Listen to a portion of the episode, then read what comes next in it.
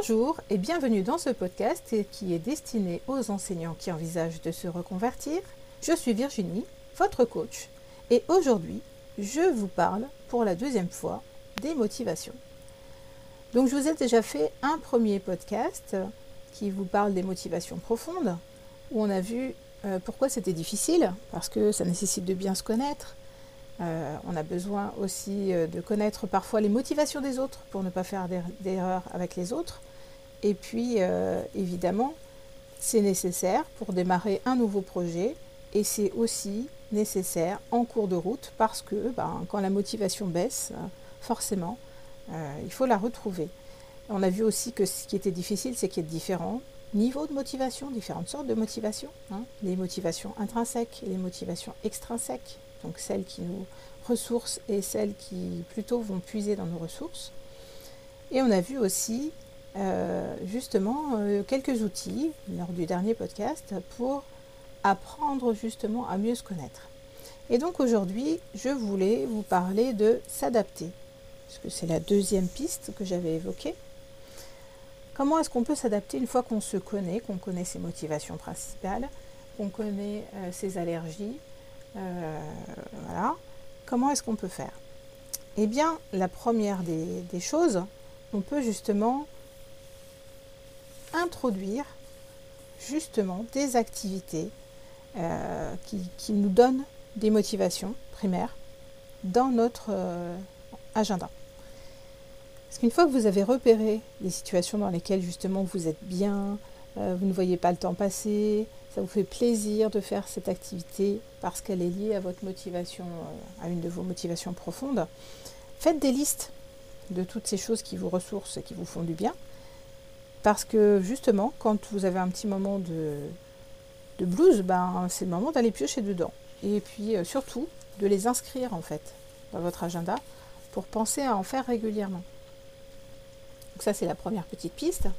Ensuite, on peut transformer en alliant justement une motivation secondaire à une motivation primaire. Donc par exemple, j'ai accompagné une cliente un jour, euh, qui était enseignante, et euh, elle aimait toujours enseigner, hein, mais euh, elle manquait de motivation, et donc elle commençait à se demander si elle n'allait pas faire autre chose. Et en fait, en travaillant sur justement ce qu'elle aimait faire, bah, finalement, en réintroduisant ses motivations primaires dans son quotidien, elle a retrouvé de la motivation à faire le métier qu'elle aimait.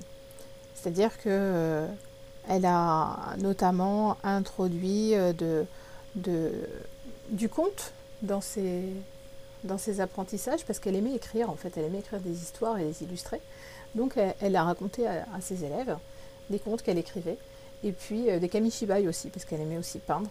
Donc elle a fait des kamishibai et en, fait, voilà, elle avait ce besoin de créativité qu'elle a réintroduit dans son quotidien. Et en fait, ça l'a remotivée à faire quelque chose qu'elle aimait déjà. On peut aussi stimuler l'intelligence adaptative. Par exemple, avec le cadran d'Hoffman.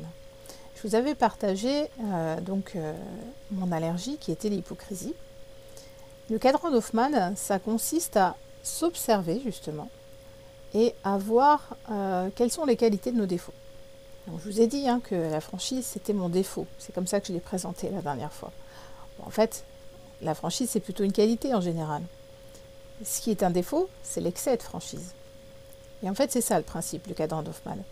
C'est-à-dire vous avez une qualité, la franchise, ça c'est plutôt bien, les gens apprécient quand vous, êtes, euh, quand vous êtes franc avec eux, quand vous leur dites réellement ce que vous pensez. Mais le problème, c'est que si vous êtes trop franc, vous pouvez devenir blessant.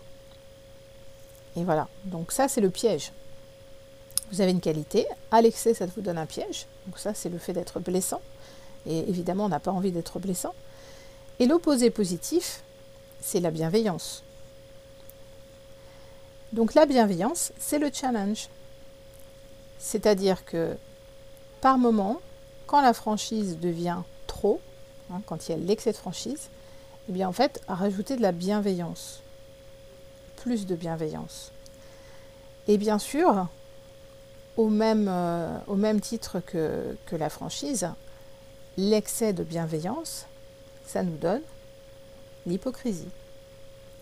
Donc vous voyez qu'on retombe sur donc euh, l'hypocrisie qui a pour opposé positif la franchise. Dans mon cas, hein, Parce que vous allez voir, euh, en vous y intéressant, si ça vous intéresse, on peut, on peut en parler d'ailleurs, vous pouvez faire des recherches sur Internet, il y a beaucoup de choses dessus, que c'est vous qui devez trouver donc votre qualité, l'excès, qu'est-ce que c'est que cet excès, pour trouver votre piège, trouver l'opposé positif selon vous, qui deviendra votre challenge, et l'excès de ce challenge qui, devient, enfin, qui, qui vous donnera votre allergie.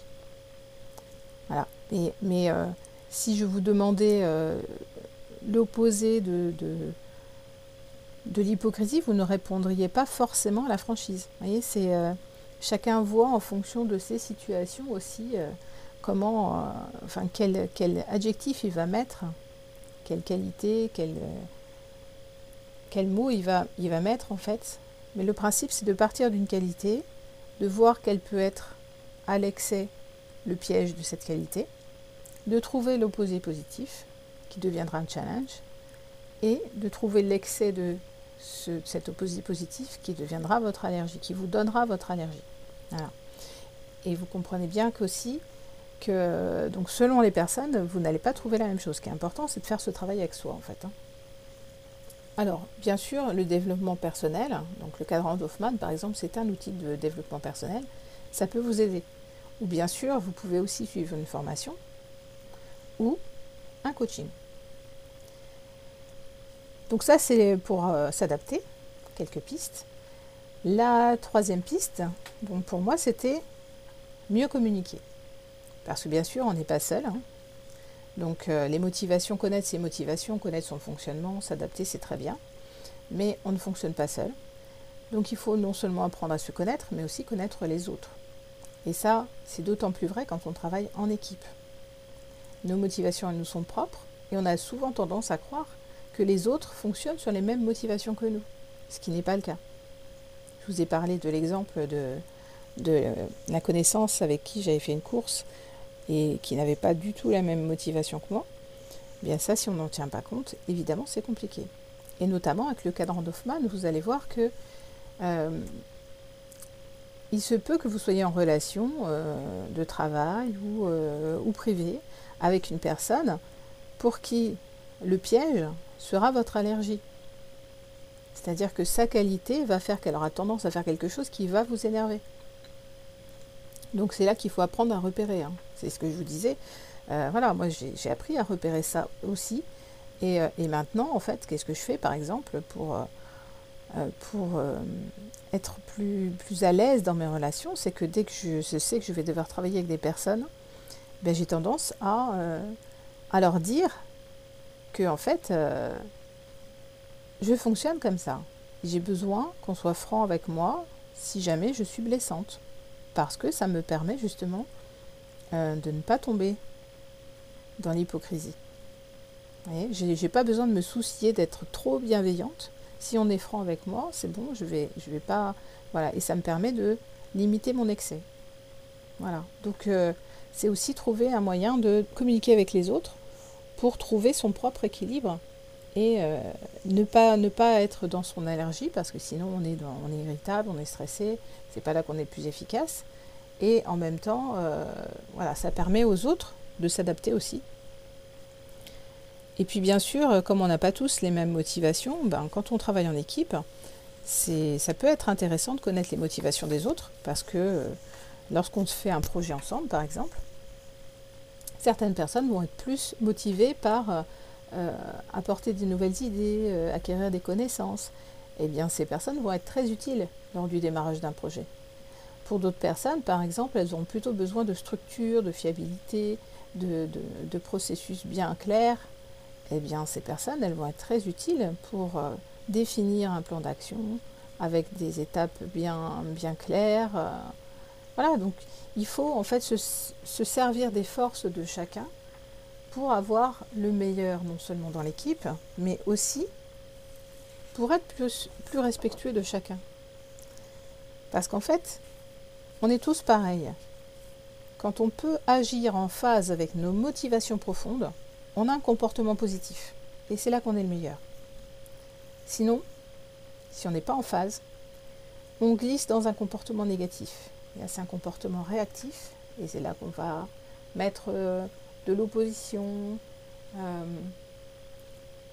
des choses négatives en fait qui vont aller à l'encontre du projet d'équipe. Donc c'est important de bien prendre en compte les motivations de chacun et les utiliser au mieux, dans l'intérêt de l'équipe et dans l'intérêt de chacun en plus. Et puis ce qui est important aussi, bien sûr, c'est les signes de reconnaissance. Nous sommes des êtres sociaux, c'est un besoin fondamental. Donc c'est important que les, les, euh, les, besoins de chacun, euh, les envies de chacun soient prises en compte, que chacun se sente respecté en fait dans une équipe, qu'il y ait du reconnaissance pour le savoir-faire euh, de chacun, qui est une notion d'appartenance, un plaisir d'appartenance, avec des choses qui sont organisées pour le, le plaisir d'être ensemble, qui ne sont pas obligatoires, qui apportent du plus au niveau de l'énergie, au niveau du plaisir d'être ensemble, voilà. Et puis aussi la fierté hein, d'appartenir à une équipe, de faire des projets ensemble, de voir les choses évoluer. Donc ça c'est super important. Et, travailler en confiance, bien sûr. Travailler en confiance, ça veut dire une bonne communication dans tous les sens, horizontale, verticale. Alors je sais que dans l'éducation nationale, c'est pas forcément simple parce que euh, la communication, elle est codée. On ne peut pas forcément euh, s'adresser euh, à un supérieur hiérarchique, enfin la N plus 2 comme on dit dans le privé, sans passer par N plus 1. Donc c'est parfois un peu compliqué, mais en tout cas c'est important, et je pense qu'il y a du travail à faire là-dessus hein, dans l'éducation nationale, mais chacun à son niveau peut contribuer à, améliorer la communication et à, prendre en charge en tout cas euh, une bonne communication à son niveau avec les personnes avec qui il est directement en, en lien. Voilà. Donc je vais m'arrêter là pour aujourd'hui, pour les motivations. Si jamais vous avez besoin euh, d'échanger par rapport à l'utilisation du cadran d'Hoffman pour apprendre à s'adapter, par rapport euh, aux différents types de motivations, euh, je pense que je vous ferai un autre podcast un jour sur la spirale dynamique, parce que quand je parlais de différentes motivations primaires, avec euh, des gens qui sont motivés par l'harmonie, la connexion, la coopération, alors que d'autres vont être plus dans la structure, dans l'incertitude, dans la fiabilité, etc. Ça, part du principe de la spirale dynamique et euh, c'est quelque chose qui peut être intéressant, notamment justement quand on travaille en équipe. Donc je vous en parlerai euh, dans un prochain podcast. Si ça vous intéresse, dites-le. Et si vous avez envie d'échanger, si vous avez envie d'avoir un, regard un avis extérieur sur euh, ce que, vous, ce que vous avez déjà trouvé, ce que vous avez du mal à mettre en place, ou un petit coup de pouce, n'hésitez pas à prendre rendez-vous. Je vous le propose comme toujours. Et sinon, ben, bonne. Euh, continuez bien en fait dans votre, euh, dans votre apprentissage. Et bon courage pour vos motivations. Vraiment, quand on fait les choses par motivation, ça change tout. Au revoir.